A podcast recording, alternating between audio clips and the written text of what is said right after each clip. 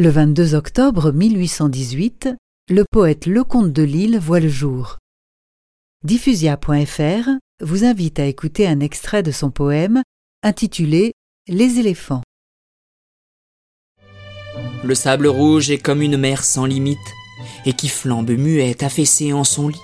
Une ondulation immobile remplit l'horizon aux vapeurs de cuivre où l'homme habite.